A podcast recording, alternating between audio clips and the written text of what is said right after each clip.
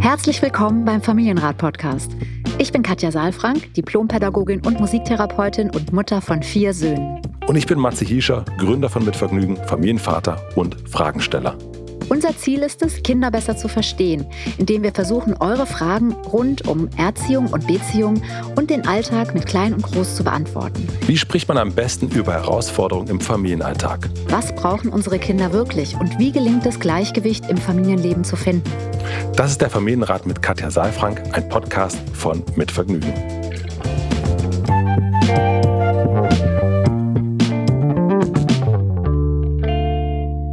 Hallo lieber Matze. Hallo liebe Katja. Heute wieder remote. Wir sehen uns nicht. Heute remote, aber äh, gut so, denn ich bin nur so halbnass geworden. Wenn ich zu dir gekommen wäre, wäre ich komplett durchweich, denn hier war jetzt bei dir wahrscheinlich auch gerade ein richtig ja. fettes Sommergewitter. Ja, ja, und es ist leider auch so, dass es jetzt scheint die Sonne wieder, aber wir hatten noch überlegt, also wir haben es ja nicht wegen Regen abgesagt. Nein, so schnell, so schnell überlegt sind wir haben, genau, wie sehen wir uns? Und dann hatte ich noch überlegt, ob ich irgendwie zu dir ins Studio komme, aber irgendwie hat es nicht hingehauen heute. Und jetzt sind wir aber beide eigentlich ganz froh, dass wir nicht durch die halbe Stadt müssen. Ja, absolut. Ja. Das ist, aber das, liebst du das auch, diesen, diesen, also das ist jetzt bei mir gerade, ich bin zu Hause bei uns im Schlafzimmer und es riecht so richtig, also komisch das jetzt zu sagen, ja, aber es riecht so richtig frisch. ähm, nach Regen ja, und nach Sommer. Regen und Sommer und äh, genau. Also es das ist heißt, nicht so, du hast das Fenster auf. Nee, ich habe es jetzt zugemacht, weil nebenan ist passend zu, zu, unseren Gesprächen hier natürlich auch eine Schule. Und da hört man äh, ah, viele okay. Kinder. Ähm, vielleicht mache ich die irgendwann mal zwischendrin auf, wenn die Luft nicht mehr ganz so frisch ist hier drin. Aber ja, das war ja. jetzt der schnellstmögliche Weg, nicht komplett durchnässt zu sein und dann ähm, ja, mit dir zu sprechen. Ja. Nee, ich habe leider gar nichts auf hier, sondern ich habe auch alles zu und deswegen ist bei mir jetzt gar nicht noch gar nicht dieser Sommergeruch. Und es ist so windig auch draußen, deswegen klappert es überall. Und für unsere Aufnahmen habe ich das mal versucht zu reduzieren. Das finde ich gut. Das finden auch unsere Hörerinnen und Hörer gut, ja. Ja, ich glaube auch. Ja, wenn man etwas hört, aber nicht sieht, dann nervt es sehr schnell, wenn man es nicht einordnen kann. Hast du denn schon so langsam Sommerpläne gemacht? Also wir äh, schlittern ja so langsam auf unsere Sommerpause hin. Wir haben noch ein paar Wochen, aber gibt es Pläne bei dir? Also bei mir ist es so, dass ich eigentlich schon in, im Sommergefühl drin bin mhm. und schon hier und da so ein bisschen ausdünne. Ich habe irgendwie gerade so viele verschiedene Projekte, dass ich gar nicht jeden Tag in der Praxis bin, sondern mal hier, mal da bin und das ist, zieht sich eigentlich schon jetzt auch. Und insofern bin ich schon so ein bisschen auch, ich weiß auch nicht, aber ähm, auch wenn es irgendwie nicht wenig ist, ist es irgendwie so abwechslungsreich, dass es dann nicht so anstrengend ist. Weißt du, was ich meine? Also ja. wenn man nur Gespräche führt, dann ist man manchmal so erschöpft. Aber wenn man irgendwie hier einen Drehtag hat und hier ein schönes Projekt hat und da, dann ist es zwar auch irgendwie viel, aber es ist irgendwie, ja, es ist irgendwie abwechslungsreich und dadurch auch wieder so Mm, spannend so und nicht so erschöpfend. Ich glaube, dass die Routine manchmal einen so zermalmt. Ne? Also ja. Routinen sind ja, da haben wir auch schon ganz viel drüber geredet, geben einen der Rhythmus. Aber wenn es immer der gleiche Rhythmus ist, dann kann der ja. Rhythmus nämlich auch ganz schön nerven. Es kann einem Sicherheit geben, aber es kann eben dann einem auch ja in so eine Redundanz kommen. Ja. Jetzt ist eben dadurch, dass die Sonne so scheint und man dann eben, ja, ich habe, mache dann einfach früher Schluss in Anführungsstrichen und dann ist man eben manchmal schon ab 16 Uhr auf dem Platz oder äh, in unterwegs so und dann sieht man die ganzen Leute draußen. Das ist schon so Sommerfeeling. Und ich fahre ja immer nicht im Sommer weg. Ich finde ja, du bist so also klug. Berlin. ja, aber ich sag, sagen wir es mal so, wie es ist. Ich habe halt keine schulpflichtigen Kinder mehr. Ne? Ja, so. ja ich finde Berlin im, im Sommer einfach ganz wunderbar und es ist dann eben auch nicht so voll. Und ich finde es jetzt auch gerade irgendwie überraschenderweise, vielleicht auch wegen der ganzen Feiertage, die jetzt da waren oder so, auch nicht so voll. Und es gibt irgendwie überall die Möglichkeit, Park zu parken und es ist alles ein bisschen luftiger gerade. Das stimmt. So. Ist bei uns ja. auch. Ist bei uns drüben auch so. ja. Also deswegen, ja, freue ich mich irgendwie gerade so und bin schon so in, in Stimmung und es ist auch so ein bisschen ausgedünnter irgendwie alles. Sehr schön. So insofern warte ich eigentlich auf die Schulferien, die es dann nochmal kompletter ausdünnen und dann ja auch wahrscheinlich nochmal so ein, so ein, dann schwappt so ein Sommerferien, Berliner Sommerferien Atmosphärengefühl so noch bei mir auch in die Praxis rein. Aber an sich bin ich auch gerade wirklich entspannt. Also ich habe gerade keinen Stress. Sehr gut. Ach, wie schön. Ja. Wie schön, mhm. das zu hören. Es ist ganz wenig Menschen, die das so sagen. Man zeichnet sich auch dadurch aus, dass man sagt, man hat Stress, man ist gestresst. Und ich finde, mhm. das aus deinem Mund klingt das aber richtig schön, wenn du sagst, ich habe keinen Stress gerade. Das ist toll. Ja, und weißt du was, das ist wirklich interessant, weil ich habe ja ganz viele Kurse gerade gegeben, ja. parallel, was also KBV 1 bis 3 parallel äh, plus noch auch den BBFB, was für mich immer bedeutet, dann wirklich früh aufzustehen, um 9 Uhr zwei Stunden unter Umständen Vorträge mit, mit Menschen, mit vielen Menschen im Chat, teilweise eben mit 40 Leuten, so wo ich dann denke, oh, ich muss wirklich wach und konzentriert sein. Und ich habe immer wahnsinnig Respekt dann davor. Und dann aber die Themen, über die wir sprechen, die entspannen mich, glaube ich, so. Und wir hatten jetzt gerade eben dieses Thema Stress, was stresst einen und was bedeutet das? Und es ist einfach so ein innerer Stress, den wir uns machen, weil im Außen im Grunde gar nicht so viel stattfindet, auch gar nicht so viel Unerwartbares. Also es ist erwartbar, dass ein Wutanfall kommt. Es ist erwartbar, dass man morgens aufsteht. Es ist erwartbar, dass man in die Kita muss und so. Und dann sind so diese es ist so eine Anspannung, so eine innere Anspannung und so dieses Gefühl, ständig was tun zu müssen. Mhm. Und dieser Satz, den haben wir nämlich jetzt tatsächlich in mehreren Kursen, haben wir den so als kleines Mantra in den Alltag mit reingenommen. Es gibt gerade nichts zu tun. Oh. Oh. Das ist ein guter Satz. Ja, und ja, super Satz. Und ich merke das auch, wenn ich dir den sage, und wahrscheinlich ist das mein Trick, dass ich keinen Stress habe, wenn ich das mit anderen bespreche, dass es dann bei mir auch wirkt, dass ich wirklich so das Gefühl habe, es gibt gerade nichts zu tun, was nicht heißt, dass ich nicht aktiv bin. Also ich kann mich nur innerlich, ich merke, dass ich innerlich dann so ruhiger werde und mich zurücklehne und denke, ja, ich spreche jetzt gerade mit Matze und es gibt gerade nichts zu tun. Also ich muss nicht hektisch irgendwie innerlich hin und her rennen und irgendwie denken, ich muss noch das machen, ich muss noch das machen und jetzt habe ich Matze und danach habe ich noch das, sondern gibt gerade nichts zu tun. Ich habe deine Stimme im Ohr und wir hören uns zu und sprechen miteinander. Buttersaal, Frank. Sehr gut. Ja. Ja. Den habe ich mir direkt aufgeschrieben.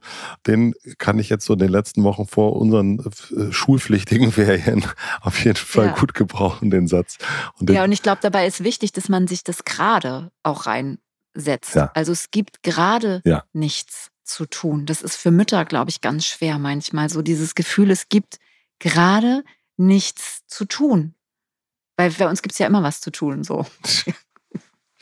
Ja, und aber du bist gestresst? Nein, du bist auch nicht gestresst. Nein, ich weiß, du wirkst jedenfalls immer nicht. Nein, so. ich, bei mir kommt jetzt, ist es einfach nur so eine, äh, weil ich ja dann auch wirklich frei habe, äh, wenn wir Sommerferien machen und dann einfach nur Family mhm. und Reisen und gucken, lesen, nicht das übliche Lesen, also keine Mails lesen und sowas, dann. Wie schön. Genau, deswegen heißt es aber dann auch bei mir immer vorarbeiten, damit das eben wirklich auch sichergestellt ist, dass da nichts noch hinten runterfällt und in den Urlaub hineinfällt. Und deswegen sind dann einfach die letzten, also die nächsten kommenden vier Wochen schon nochmal. Ich liebe meinen Kalender ja auch schön luftig, so wie hier drin mhm. die Luft gerade mhm. noch ist. Und jetzt ist er aber doch ganz schön voll. Und deswegen werde ich mir diesen Satz in den nächsten Wochen richtig oft vors innere Auge schieben ja. und sagen, es gibt gerade nichts zu tun. Also der hilft mir jetzt, also mir hast du schon mal sehr geholfen. Ich würde aber jetzt nur eine Mail vorlesen wollen, denn es gibt natürlich auch Menschen, die auch noch ein mhm. Thema gerade haben. Also nicht mhm. nur meinen Terminkalender, sondern wir haben eine E-Mail von Patrick bekommen. Der hat an mhm. familienrat.mitvergnügen.com geschrieben und ich lese die E-Mail jetzt einfach mal vor. Patrick schreibt, liebe Katja, lieber Matze, mein Name ist Patrick, ich bin 40 Jahre alt und ich bin völlig neu in der beziehungsorientierten Erziehungswelt, da meine beiden Kinder, Mädchen 10 Jahre, Junge 13 Jahre, bisher klassischen Anführungsstrichen, das heißt mit vielen Regeln, Strafen und Wenn-Dann-Sätzen erzogen worden. Nun sind die Mutter meiner Kinder und ich seit etwa sieben Jahren getrennt und ich habe eine neue Partnerin, welche wiederum eine zehnjährige Tochter hat. Diese erzieht sie von Anfang an bindungs- und beziehungsorientiert. Wir leben jeweils in getrennten Wohnungen in direkter Nähe unserer Ex-Partner, um den Kindern das Wechselmodell zu erleichtern. Als die Kinder kleiner waren, hatte ich keinen Grund, an meinem Erziehungsweg zu zweifeln, da alles soweit gut funktionierte. Die Kinder sind planmäßig die halbe Woche bei mir, die andere Hälfte bei der Mutter.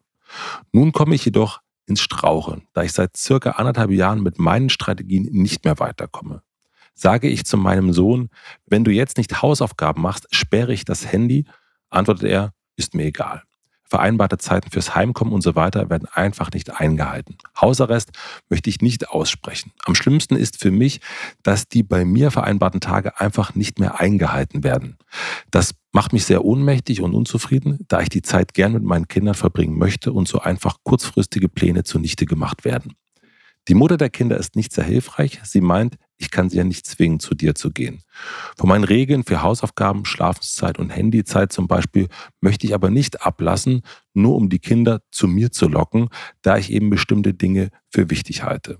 Zum Beispiel sind Handyzeiten von fünf Stunden am Tag bei meiner Ex-Frau leider an der Tagesordnung. Auf der anderen Seite sehe ich nun die gleich alte Tochter meiner Partnerin, wo solche Dinge kein Thema sind. Es wird alles friedlich besprochen und es finden sich meist Lösungen für Probleme. Ist es nun überhaupt noch möglich, bindungs- und beziehungsorientierte Lösungen für meine Probleme zu finden oder ist der Zug abgefahren, da meine Kinder zu lange in Anführungsstrichen falsch erzogen wurden? Habt ihr ein paar Ideen für mich, wie ich die Sache angehen kann? Vielen Dank, Patrick. Ja, oha. Also da ist eine ganze Menge drin an Themen, würde ich mal sagen. Ich finde das immer wenn wir so viele Protagonisten sozusagen haben, so, so Familienkonstellationen, dann ist es nochmal gut, finde ich, sich das klar zu machen. Also wir haben Patrick, ja. der in einer neuen Partnerschaft ist, der zwei Kinder hat. Genau. Ein Junge und ein Mädchen. 10 und 13 das Mädchen, Jahre. Genau, ist 10 und 13. Und jetzt hat er eine äh, Partnerin, die wiederum eine Tochter hat, nämlich eine Zehnjährige. Richtig? Genau. Zehn, ja. Genau. Und es gibt die Ex-Partnerin. Sie sind seit sieben Jahren getrennt. Das heißt, läuft schon ein bisschen. Und äh, wie lange ist sie jetzt mit der neuen Partnerin? Das steht zusammen? hier nicht. Steht da nicht, ja. ne? Mhm. Und seit anderthalb Jahren kommt er ins Straucheln, da seine, mhm. mit seinen Strategien irgendwie nicht mehr weiterkommt. Genau, es stecken ja zwei Sachen drin. Ne? Also wenn ich es richtig verstehe, dann geht es einmal um die Frage, was ist, wenn die Kinder bei ihm sind? Wie kann er da gut mit ihnen umgehen, gut im Kontakt sein, eine gute Führung übernehmen und wenn ich es richtig verstehe, auch noch mal eine Kehrtwende machen hin zu mehr Verbindung und mehr Konstruktivität auch, also mehr Miteinander in der Beziehung? Und weniger dieses, was offensichtlich vorher er zumindest, das wissen wir jetzt über die Partnerin nicht, ne, über die Ex-Partnerin nicht, aber was er gelebt hat, nämlich ja eine Beziehung, die eher auf Macht und Durchsetzung und Unterwerfung ähm, und Anpassung gesetzt hat, wenn ich das richtig genau. verstehe. Ja. Ja. Also das ist so das eine und genau und das andere ist, dass er das Gefühl hat oder dass, dass die Kinder nicht mehr zu ihm kommen. Genau. Ja, also der, der, der Kontakt überhaupt. Jetzt ist seine Frage, ob er also nach, nach Lösungen oder ja, nach Lösungen für seine Probleme in diesen beiden Bereichen und wahrscheinlich ist für ihn die Frage, wie kann er mit den Kindern in Kontakt sein, wenn sie kommen und wie kann er mit den Kindern auch was Verbindliches aushandeln für dieses Wechselmodell.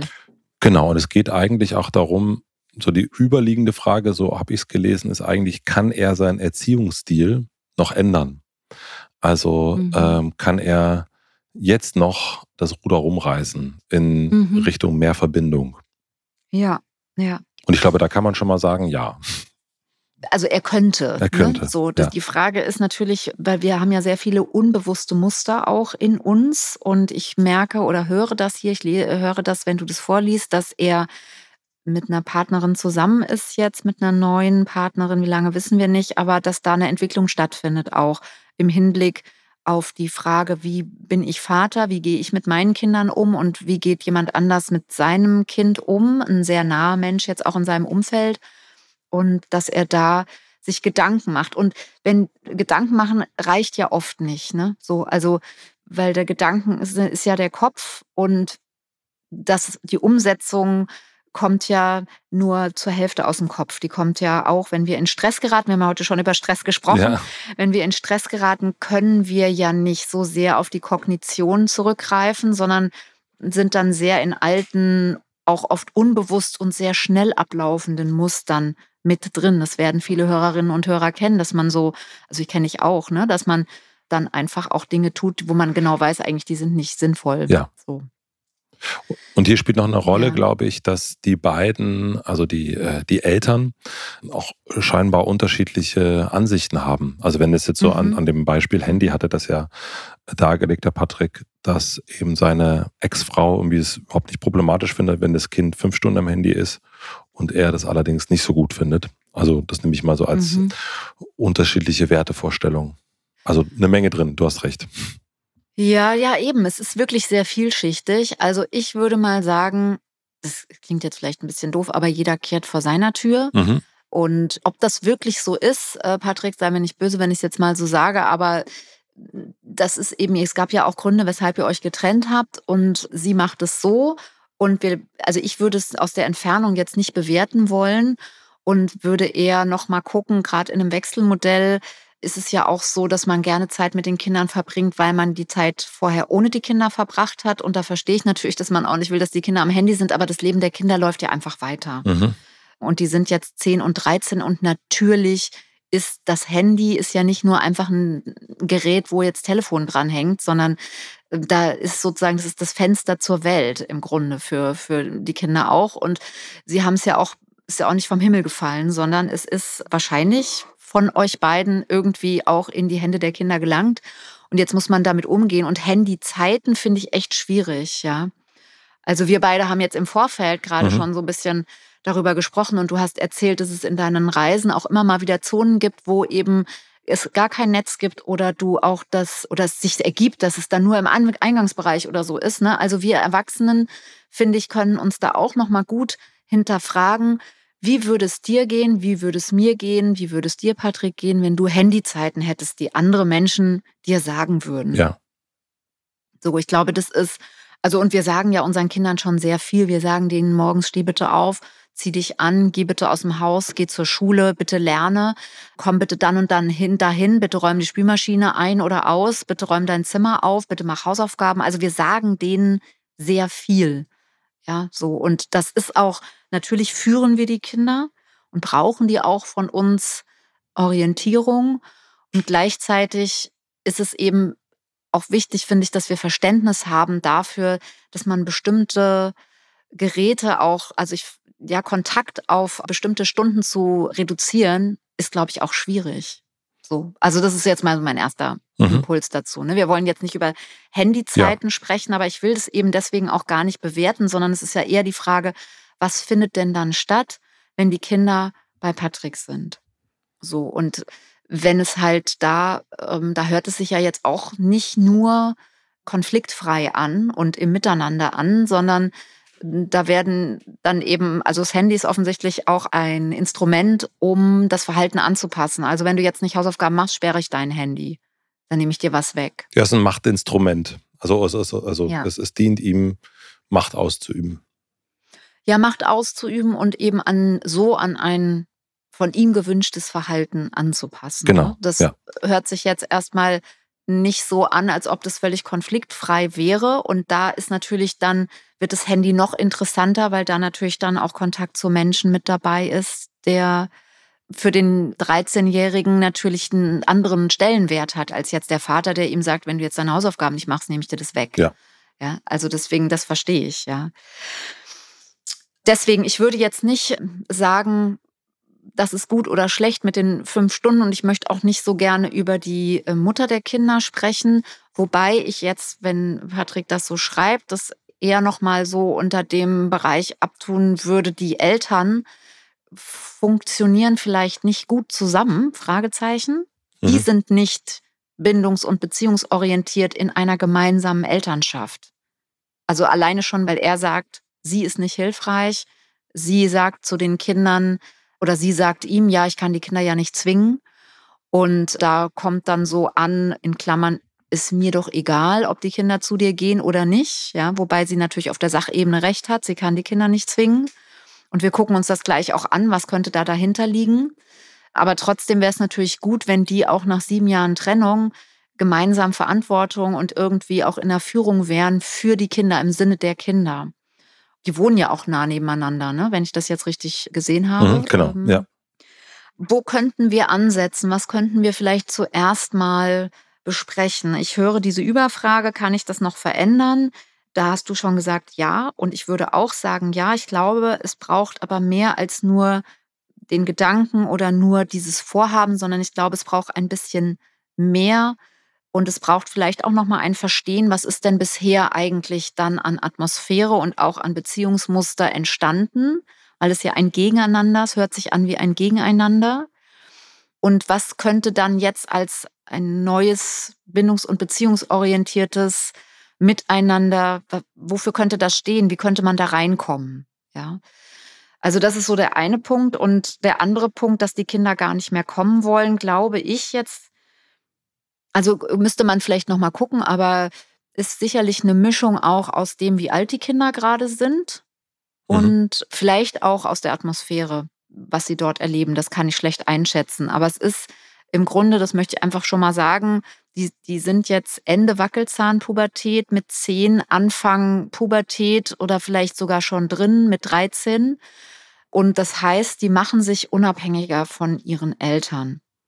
Das ist eben leider eine Krux tatsächlich, dass das dann im Wechselmodell nicht mehr so flüssig und so gut funktioniert, wie man das vielleicht mal gedacht hat oder wie das früher mal war, dass die dann einfach diesen Wechsel mitmachen, sondern dass die dann auch ihren Lebensmittelpunkt sich suchen oder auch mehr eben ins Außen streben, mehr zu ihren Freunden, zu ihren Freundinnen wollen, mehr sich dort abhängig eher machen emotional. Also wie beliebt bin ich, wie zugehörig bin ich, wie anerkannt bin ich in einer Peer Group äh, mit meinen Freunden, Freundinnen und dann eher nach außen streben und ihre Grundbedürfnisse nach Sicherheit, nach Verbindung, nach Autonomie eben im Außen mehr suchen und nicht so sehr in der Beziehung zu den Eltern mehr sind. Deswegen ja auch sowas wie mehr Handy wahrscheinlich auch, ne? Also, ja. Genau, Handy ist ein Verbindungsteil zu Freunden und zu diesen Gruppen und nach außen. Ja. Und deswegen bekommt das eine ganz große Relevanz. Und natürlich gibt es Momente, wo an der anderen Seite niemand hängt, außer vielleicht ein Filmchen oder Clip auf TikTok. Ja. ja. Und trotzdem ist es, ist es ja etwas, wo man in der Verbindung zur Welt ist oder zu einem Trend ist und worüber man dann auch bei nächster Gelegenheit wieder spricht oder wo man es dann verschickt oder sowas und dann drüber spricht, ja. Wir machen eine klitzekleine Pause. Ich möchte euch die beiden Werbepartner vom Familienrat vorstellen. Unser erster Werbepartner ist die Ergo-Versicherung. Eltern kennen das. Sie meinen es nur gut und machen alles Mögliche, um ihre Kinder zu schützen. Was aber, wenn einem selber was zustößt, man plötzlich nicht mehr da ist? Dann ist es wichtig, seine Liebsten zumindest vor finanziellen Sorgen abgesichert zu haben.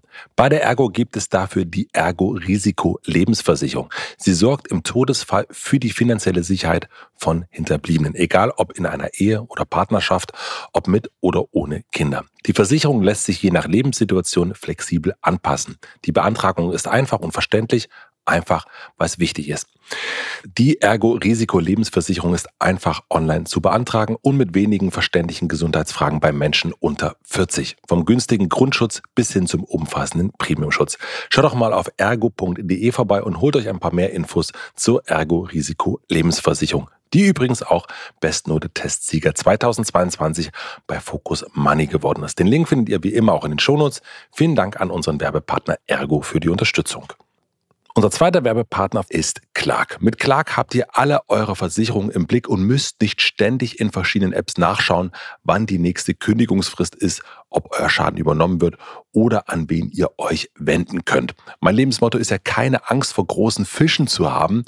Allerdings hatte ich immer ein bisschen Angst vor Versicherungen, weil sie mir eben zu unübersichtlich erscheinen und für mich das irgendwie nie so richtig klar war und ich immer Angst hatte, da irgendwas falsch zu machen. Mit Clark ist das ganz, ganz einfach und deswegen nutze ich auch Clark. Clark gibt allen Podcast-Hörer und Hörerinnen einen Shopping-Gutschein von bis zu 30 Euro. Einfach die Clark-App herunterladen und direkt auf die Webseite gehen und bei der Registrierung den Gutscheincode Familie eingeben. Und wenn ihr eine bestehende Versicherung hochladet, dann sichert ihr euch einen 15 Euro Shopping-Gutschein für Brands wie Zalando oder Ritual Cosmetics. Bei zwei Versicherungen sind es sogar ganze 30 Euro. Die Teilnahmebedingungen und alle Infos sind in den Shownotes vermerkt. Vielen Dank an unseren Werbepartner Clark für die Unterstützung. Und nun geht's weiter. Wollen wir vielleicht, also ähm, ich mag das ja mit an, an Beispielen zu arbeiten eigentlich. Gerne. Wollen wir diesen diesen ersten Part, nämlich da sagtest du erst, das so äh, zu unterteilen, nämlich wie finden wir eine Situation, wenn wir beieinander sind, also Patrick mit den Kindern, wie finden wir mehr zueinander und vielleicht oder zueinander auch, um miteinander zu sein. Mhm. Und vielleicht kann man das wirklich an so ein, so ein Beispiel nehmen wie das Handy, das ja jetzt äh, als ein Teil von wenn dann genutzt wird und wie würde das eben aussehen, wenn das eher bindungs- und beziehungsorientiert mhm. ablaufen würde. Wenn man da das mal so direkt gegenüberstellen, vielleicht, weil du mhm. sagtest das gerade, sollte Patrick auch nochmal gucken, äh, wie ist denn die Atmosphäre jetzt gerade? Und vielleicht können wir das so gut nebeneinander dann hinstellen. Ja, vielleicht nähern wir uns da mal sachlich sozusagen diesen Sachen, weil wenn wir überlegen, was passiert, wenn wir mit Wenn-Dann-Sätzen in dieser Weise agieren. Also wenn du jetzt deine Hausaufgaben nicht machst, sperre ich das Handy. Das ist ja erstmal eine, ein Satz. Und wenn wir gucken, was da drin steckt, dann steckt da ganz viel Macht mit drin. Da steckt also irgendwie eine Bevormundung mit drin. Da steckt mit drin, ich breche deinen Willen, ich übe Zwang aus, ich demonstriere Stärke. Ich ärgere mich über dich, weil du jetzt machst deine Hausaufgaben nicht, aber ich zeige diese Wut, indem ich das in diesen Satz packe und ich dir was wegnehme. Ja. Ja, ich trete also nach und es geht nur, weil ich übrigens der Stärkere bin, hm. weil ich nämlich das Handy dir wegnehmen kann oder sperren kann. Das heißt, ich gehe in eine Kontrolle rein. Ich werde ganz unpersönlich, ja, also es ist mir ganz egal, warum jetzt der andere keine Hausaufgaben macht, sondern ich bin ganz unpersönlich und sage einfach, wenn du es nicht machst, dann tue ich dir weh. Damit ist ja auch so ein bisschen wie eine Vergeltung. Ne? Du machst nicht das, was ich mache, was, was ich will, und ich vergelte das dann mit etwas und, und kämpfe gegen dich, gehe in so einen Kampf rein. Ja. Und das heißt, es ist relativ wenig emotional. Also es hat viele emotionale Folgen. Nämlich dass bei den Kindern, und deswegen komme ich da von dieser Sachebene, nämlich dass bei dem anderen, bei den Kindern viel Wut, viel Ärger, viel Schmerz, vielleicht auch Angst vor der nächsten Maßnahme, ja, also auf jeden Fall nicht Vertrauen entsteht. Und auch so etwas gespeichert wird wie Wut und Ärger.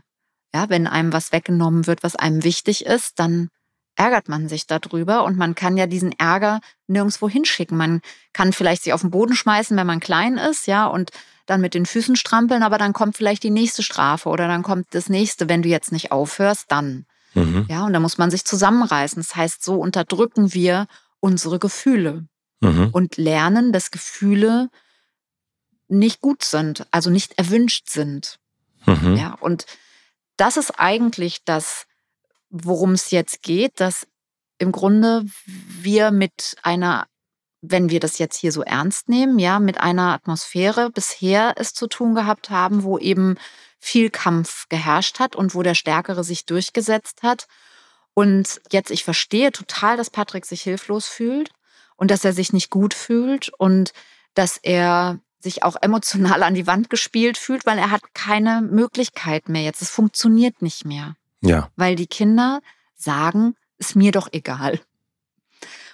Und daran merken wir wieder, er ist mitten oder er gerät jetzt in die Pubertät, weil in der Pubertät eben genau das passiert, dass ich mich unabhängig mache von meinen Eltern. Das heißt, es ist mir egal, ob mir was weggenommen wird. Ich kann mich regulieren. Ich habe das gelernt, mhm. dass ich das gar nicht mehr als Demütigung und als Schmerz irgendwie abspeichere, sondern ich kann das ein bisschen abspalten und ich kann meine Zähne zusammenbeißen, dann soll er mir das halt wegnehmen. Ist dann halt so. Mhm. Ja, ist mir egal. Und das heißt unter Umständen, dass das schon zum einen tief sitzt und zum anderen auch, dass eben Strafen und Konsequenzen, also diese Art von Beziehungsmuster funktionieren einfach nur bis zur Pubertät. Danach ist entweder müsste jetzt äh, Patrick richtig in den Kampf gehen und sagen, okay, wenn, dann suche ich was, was dir nicht egal ist, dann gehst du nicht zu dem Konzert, dann gehst du nicht zu deinen Freunden, dann nehme ich dir, also er wird irgendwas finden, ja, wir sind ja, haben ja alle Sachen, die uns wichtig sind. Das heißt aber weiterhin Krieg und Kampf. Oder er macht das, was er jetzt hier fragt, dass er sagt, jetzt, jetzt muss ich mich mal gerade zurücklehnen und mal gucken, wie komme ich denn jetzt eigentlich wieder in Verbindung zu meinen Kindern und wie kann ich denn da jetzt eigentlich das, was ich fühle, nämlich dass mir meine Kinder wichtig sind und vielleicht auch wichtiger gerade jetzt als das Thema Hausaufgaben, sondern die sollen überhaupt bitte wieder mal zu mir kommen, gerne. Wie kann ich denn da jetzt in Kontakt kommen? Das ist ein guter Ansatz. Trotzdem ist eine Menge passiert, ne? Lass uns das doch mal vielleicht weiter genau bei dieser Hausaufgaben-Handy-Sache äh, mhm. behalten und genau angucken, wie würde das jetzt bindungs- und beziehungsorientiert vonstatten gehen, statt das als Strafe zu nutzen und äh, in den Krieg zu ziehen, äh, wie mhm. du es äh, sicherlich mit Absicht benannt hast. Wie kann da ein, eine Befriedung aussehen? Ja, ich habe das mit Absicht so benannt und äh, es ist auch das, was passiert. Es ist ein innerer Krieg, der da gezüchtet wird. Wenn wir mit Strafen und mit Konsequenzen, ich will, das hat jetzt nicht so viel mit Patrick zu tun, mhm. ja, das können wir ja gar nicht so sagen ja. und das ist ja einfach nur ein Wenn-Dann-Satz jetzt. Ne? Das alleine führt nicht zu einem inneren Krieg auf Dauer. Ja. Aber wenn wir, das will ich einfach nochmal sagen, auf der abstrakten Ebene, wenn wir mit Strafen, mit Konsequenzen permanent eine Beziehung strukturieren. Das gibt es ja in Schulen ganz häufig mit dem Ampelsystem, wo ganz klar beschämt wird, ja, wo ganz klar immer wieder Kinder vorgeführt werden und Beschämung auch stattfindet. Dann ist ein, wird ein innerer Krieg gesät. Und habe ja äh, ganz häufig auch schon in den sozialen Netzwerken mal ein bisschen pathetisch gesagt, dass ich denke, wenn wir aufhören würden, mit Druck und mit, mit Macht zu agieren und wenn Menschen als kleine Menschen nicht unterdrückt würden und gestraft würden, mhm. dann würde es keine Kriege geben. Mhm. Weil Kriege natürlich auch immer, das mag jetzt ein bisschen pathetisch und vielleicht auch ein bisschen sehr banal und einfach klingen, und trotzdem hat es was Wahres, immer aus einem inneren Krieg auch entstehen. Ja. Mhm. Ja. So, also sorry, aber das, ähm, also du, du merkst, es bewegt mich sehr, dieses Thema, weil das ist natürlich auch genau dieser, dieser Dreh- und Angelpunkt zwischen dem alten, herkömmlichen und dem neuen, wo wir im Frieden und, und in der Gestaltung miteinander sind. Und nur weil wir im Frieden sind, heißt es ja nicht, dass es nicht auch Konflikte gibt, die wir irgendwie lösen mhm. sollten. Ja. Und weshalb ich dieses Bild auch so, oder wir können auch in dem Bild bleiben, weil du hast, du hast völlig recht, wie kann es jetzt befriedet werden? Und da wäre natürlich jetzt die Frage, wie ist denn jetzt dann so eine Situation zu lösen? Der siebte Schritt vor, vor dem ersten, weil wenn wir Krieg geführt haben, dann können wir jetzt auch nicht einfach nur die Waffen niederlegen und dann sagen, so, und jetzt, jetzt gehen wir zur Tagesordnung über, sondern jetzt müssen wir erst ein bisschen Reparatur betreiben. Ja. Also sind ja Sachen passiert. Ja, das heißt, wir müssten uns zusammen hinsetzen mit der anderen Partei, also in dem Kriegsbild zu bleiben, ja, und müssten nochmal das durcharbeiten und äh, sagen, was ist passiert, Anerkennung. Ja, das machen wir ja sozusagen wir als Deutsche seit Jahrzehnten und wir werden es weitermachen müssen, weil so viele schlimme Sachen passiert sind, die man einfach auch nicht vergessen kann. Ja, und jetzt gehe ich aber mal wieder in die Beziehung rein, mhm. weil, weil es hier nicht um zwei gleichberechtigte Partner geht. Ja, in, in Kriegen ist es ja häufig so, dass es zwar um einen stärkeren und einen schwachen geht, aber trotzdem sind ja Länder gleich berechtigt. Ja. Ja, während eben in unserer Beziehung, die wir jetzt gerade besprechen, da, sind, da sprechen wir von Kindern und Erwachsenen. Und Erwachsene haben immer die Verantwortung für die Qualität der Beziehung und immer auch die Verantwortung für die Gestaltung, weil Kinder eben noch im Wachstum sind. Das heißt nicht, dass sie nicht gleichwertig sind. Ja, und dieser Wert ist eben abgewertet durch die Mechanismen von Strafe, die wir eben anwenden. Und ich glaube, das ist erstmal ein wichtiger Punkt, das zu verstehen. Ich habe da etwas nicht gut gemacht. Mhm. Und das reicht unter Umständen eben nicht, uns zu schreiben und zu sagen, ich würde es jetzt gerne anders machen und ich habe ein Problem und ich muss es gelöst bekommen, sondern das wirklich zu fühlen und damit spreche ich jetzt nicht nur Patrick an, sondern ganz viele wahrscheinlich Hörerinnen und Hörer. Und ich bin diesen Weg auch gegangen. Ja, und du bist wahrscheinlich auch diesen Weg gegangen von ich muss und von alten Gedanken, die, die wir irgendwie haben. Und wir haben alle unsere Perspektivwechsel hinter uns. Also deswegen müssen wir gar nicht so tun, als ob wir es jetzt besser wissen. Aber es ist ein Weg, den wir jetzt gehen müssen, wenn wir anders mit unseren Kindern umgehen wollen, der über uns führt. Ja. Und das heißt, Patrick, im Grunde müsstest du dich jetzt nochmal mit dir beschäftigen. Wo kommt das her? Was, was ist da passiert? Und das muss jetzt nicht ewig sein, ne? aber sich zu entscheiden im Kopf, ich will es anders machen, heißt auch, ich muss umfühlen. Ich muss erstmal fühlen, was ich eigentlich, also was da eigentlich passiert ist bei den Kindern und welcher Vater ich vorher war. Ein kontrollierender, ein starker, zwangausübender, machtvoller, der eben agiert hat und nicht mitgefühlt hat unter Umständen. Ja, was ja nicht immer auch nur schwarz-weiß zu sehen ist. Ne? Also nicht immer ist es völlig ohne Emotionen. Ne? Ähm, ich habe auch manchmal Eltern da, die sagen, ja, wir haben dann dem Kind das weggenommen, aber wir haben auch drüber geredet. Ja, wenn wir dann den Kindern noch gesagt haben, weißt du, ich habe einfach Angst um dich und deswegen habe ich dir das Handy weggenommen, dann kommt wird's ganz perfide. Mhm. Das hat Alice Miller mal aufgedeckt. Die hat dann gesagt, wir erzählen den Kindern oft noch, es ist zu deinem Besten. Ja, wir übernehmen eine, eine Erziehung und es ist zu deinem Besten. Also, dass wir dich quälen, dass wir dir wehtun, das ist zu deinem Besten. Ich spreche jetzt mal von diesem Mechanismus. Und das ist dann so perfide, dass wir uns als Kinder ja gar nicht trauen, das zu hinterfragen, weil wir sowieso sehr eng an unsere Eltern gebunden sind und wir dann oft diesem ganzen Mechanismen gar nicht auf die Spur kommen. Ja, und am Schluss dann sagen, ja, mir hat es ja auch nichts geschadet und eben das Gefühl haben, das muss eine Härte sein in der Erziehung. Ja. Ja, ja. Mhm. Es ist eine hochkomplexe Sache und ich glaube, das Wichtigste ist erstmal tatsächlich zu fühlen, ich habe da was nicht gut gemacht und dass man in ein Gefühl kommt von, es tut mir leid. Und das dann, das klingt jetzt vielleicht auch banal, aber auch mit den Kindern zu besprechen.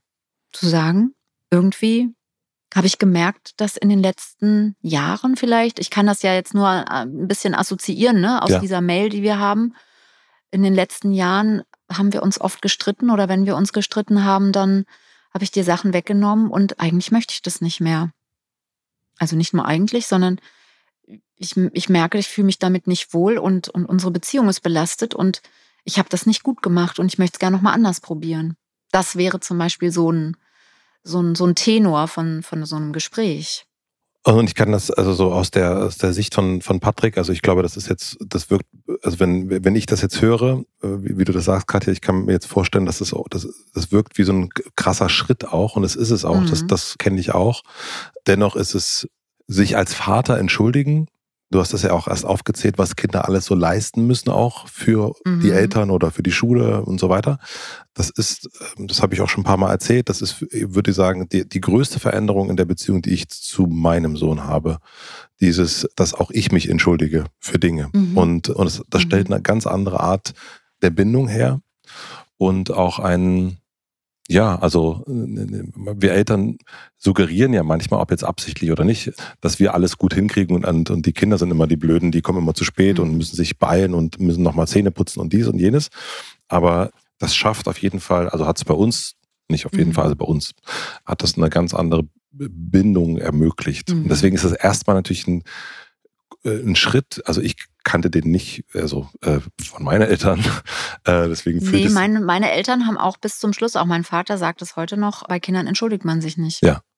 Und also das kenne ich auch. Und das ist für mich auch nicht nachvollziehbar, weil warum nicht? Wir sind nicht allmächtig und wir sind auch, wir machen auch Dinge, die uns leid tun. Und ja. warum sollten wir nicht, wenn wir uns, also ne, und ich, ich kenne so viele Eltern auch, die Schuldgefühle haben. Und ein Schuldgefühl ist ja auch erstmal ein soziales Gefühl, was uns erstmal ein Signal gibt und einen Hinweis gibt darauf, dass ich was nicht gut gemacht habe, so ähnlich wie die gesunde Scham. Ja. Ja, es ist ein soziales Gefühl, was uns wieder in Verbindung bringt und wo ich dann eben auch einen Schritt zurücktreten darf innerlich und sagen darf, ich habe mich geirrt, ich habe was nicht gut gemacht. Ich glaube, es ist auch eine wichtige Erfahrung für Kinder. Ja. Ja. Das denke ich auch und deswegen, weil wir es vielleicht nicht vorgelebt bekommen haben, äh, ist das auch erstmal so der erste, das erste Mal, das sozusagen, ist schon auch, ich fand, empfand das als eine große Überwindung zugegebenermaßen. Und mir fiel das gar nicht ja. so mhm. leicht, dass jetzt, weil das ja auch schon, das, das ändert einmal so das komplette Weltbild, also wie man es so selber vorgelebt bekommen hat. Und also zumindest war das für mich so. Und deswegen war dieser, dieser Wechsel Jetzt ist das ganz einfach. Jetzt habe ich da gar kein Problem mehr damit. Äh, ich mhm. mache irgendwie äh, irgendwas doof gemacht, dann entschuldige ich mich dafür oder bitte um Entschuldigung. Und mhm. Mm, ja, also ich, ich habe noch eine andere Erfahrung, die ich dir reingeben mhm. kann. Bei mir ist es so, dass es für mich wahnsinnig entlastend war. Ja, das hat es auf jeden so. Fall. Ja, ja, auch. Es geht. Ich kann mich, ich kann das wieder gut machen irgendwie. Also bei mir war das dann auch manchmal so, dass mir auch die Tränen gekommen sind, weil es mir so leid tat und weil ich auf einmal Worte gefunden habe dafür. Und vielleicht auch, das kannst du ja mal bei dir auch gucken, weil du das auch so erzählt hast, vielleicht auch, weil wir es eben nicht erlebt haben. Also so diese Sehnsucht danach, dass vielleicht auch jemand uns mal sagt, das war nicht richtig, stimmt, tut mir leid. So, ne? Das mhm. höre ich ganz viel auch von Erwachsenen, dass die sagen, ich warte da noch drauf. Und ich glaube, das ist eine der, der größten Herausforderungen auch als Erwachsener, sich von diesen Sehnsüchten und Wünschen und Anliegen, die wir an unsere Eltern auch haben, auch zu, auch loszulösen und sich unabhängig zu machen, emotional an den Stellen. Und zwar gesund unabhängig zu machen. Nicht ist mir doch egal. Mhm. Ja, also nicht dieses äh, pff, so und wegdrücken, sondern wirklich zu sagen, nein, das brauche ich nicht mehr. Ich bin damit fein. So, und ich glaube, dann kann man sich auch von Herzen auch bei anderen Menschen entschuldigen. Ja, und oder um, um Entschuldigung bitten, wenn man es wirklich fühlt, wenn es nicht nur eine Form ist. Ja. ja. Und das ist ja das, was du auch gesagt hast, ne, dass es erstmal auch äh, um eine auch innere Arbeit mhm. äh, bei Patrick auch geht, ne? weil es dann, genau, man muss dann selber, glaube ich, oder sollte erstmal selber gucken, genau, fühle ich das auch wirklich oder ist das jetzt einfach nur so ein, so ein neues ja. Mittel, was man nutzt? Also ich muss sagen, dass mich die Mail jetzt auch nochmal oder auch Patrick so, obwohl er jetzt gar nicht so präsent ist in unseren Gesprächen, also natürlich, weil wir so über ihn reden, aber dass er mich auch nochmal so rührt irgendwie. Ja. Ne? So dieses, ich, mich macht es ohnmächtig und unzufrieden. Ich möchte gerne Zeit mit meinen Kindern verbringen, ja. Und wenn man da noch mal tiefer geht, ohnmächtig, also ich bin hilflos und Hilflosigkeit entsteht, wenn ich Angst habe. Also wenn wir den Eisberg uns angucken, ist da Angst und unzufrieden. Unzufriedenheit ist eine Folge von Unruhe, keine Ahnung. Da könnte eine Trauer dahinter stecken. Also ich spüre eine Traurigkeit. Traurigkeit spüre ich auch, ja. Und ich glaube, sich da verletzlich zu zeigen, also das, was ja unsere Eltern, deine und meine offensichtlich auch, vermieden haben, ist ja, sich selbst verletzlich zu zeigen. Zu sagen, ich habe was nicht gut gemacht und mir tut es leid. Da macht man sich ja verletzlich auch. Und ja. das ist etwas, was Kraft kostet, glaube ich, das erste Mal. Ich finde eben dieses, dieses Entlasten, was oder auch überhaupt, wenn man das macht, ist es ja so, dass eine ganz besondere Form von Verbindung auch entsteht.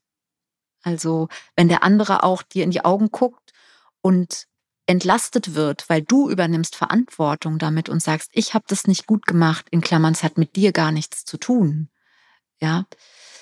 Also deswegen, ich finde, das kann was sehr Berührendes sein und das, das habe ich eben auch in dem Buch äh, Kindheit ohne Strafen sehr ausführlich beschrieben, weil natürlich da auch die Frage war, wenn ich jetzt mit Strafen Konsequenzen agiert habe und jetzt bin ich aber an einem Punkt und dann kann das Kind fünf sein oder sieben oder eben zehn, dreizehn, wie kann ich denn jetzt äh, die Kehrtwende machen? Und manchmal, und wenn die Kinder so alt sind jetzt hier wie im Fall von Patrick, also schon so groß sind, dann braucht es, glaube ich, schon eine bewusste Zäsur und auch vielleicht eben nochmal, auch nicht nur eine Entschuldigung. Ich habe auch schon Kinder erlebt, die dann erst sozusagen dadurch, dass die Eltern da überhaupt die Möglichkeit gegeben haben, über die Atmosphäre zu sprechen, dann auch ganz viele Sachen benannt haben und gesagt haben, das hat mich geärgert und das hat mich geärgert und wo es erstmal gar nicht darum ging, wie machen wir es jetzt weiter mit dem Handy, mhm. sondern wo es erstmal darum ging, eine Anerkennung dessen, was da alles gespeichert ist, ja, und, und irgendwie auch ein, eine Form von äh, Wiedergutmachung, was jetzt nicht heißt, dass man also nicht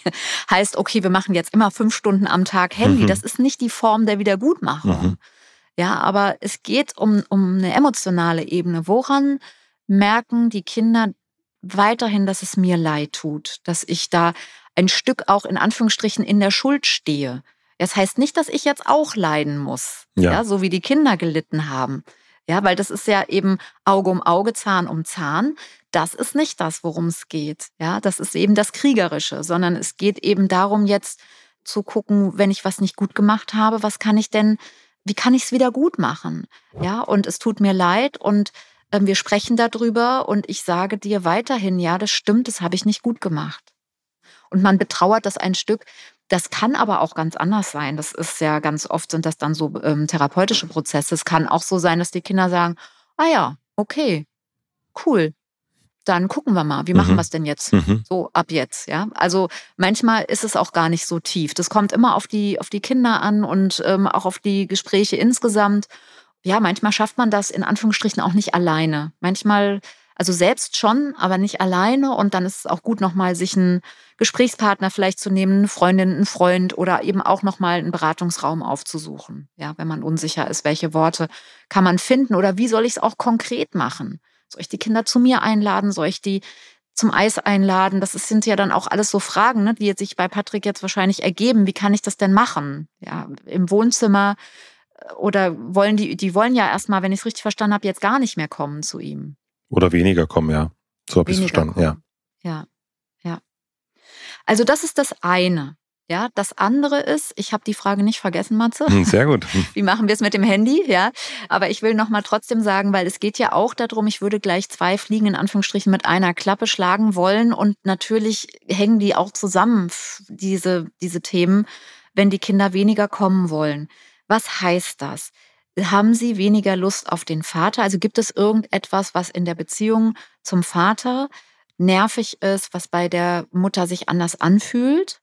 weshalb sie dann nicht mehr kommen wollen oder weniger kommen wollen oder hat es was mit den Freunden zu tun? Also da würde ich jetzt in ein so eine Art Küchenkakao-Gespräch gehen. Das hatten wir schon mhm. mal in anderen Bereichen auch, ne? So ein wirklich nochmal so in Dialog zu hören und mit Interesse zu fragen und wirklich offen und unvoreingenommen zu sein, nicht sofort ja, aber und ich will aber und was, wir haben aber doch ausgemacht, sondern wirklich erstmal hören, was heißt denn das? Also, warum ist es jetzt gerade so, dass dieses Modell, was wir oder diese Regelungen, die wir getroffen haben, dass die für dich oder für euch nicht mehr so stimmig sind? Das würde ich gerne besser verstehen. Mhm. Ja, und dann eben auch zu erwarten, dass es sein kann, dass sie sagen, ja, du schimpfst so viel oder bei Mama dürfen wir mehr. Wenn sie das sagen, ist es im Grunde ein Geschenk, weil das heißt, sie haben keine Angst, das zu sagen, dass Papa dann enttäuscht ist oder traurig ist, sondern sie sagen das.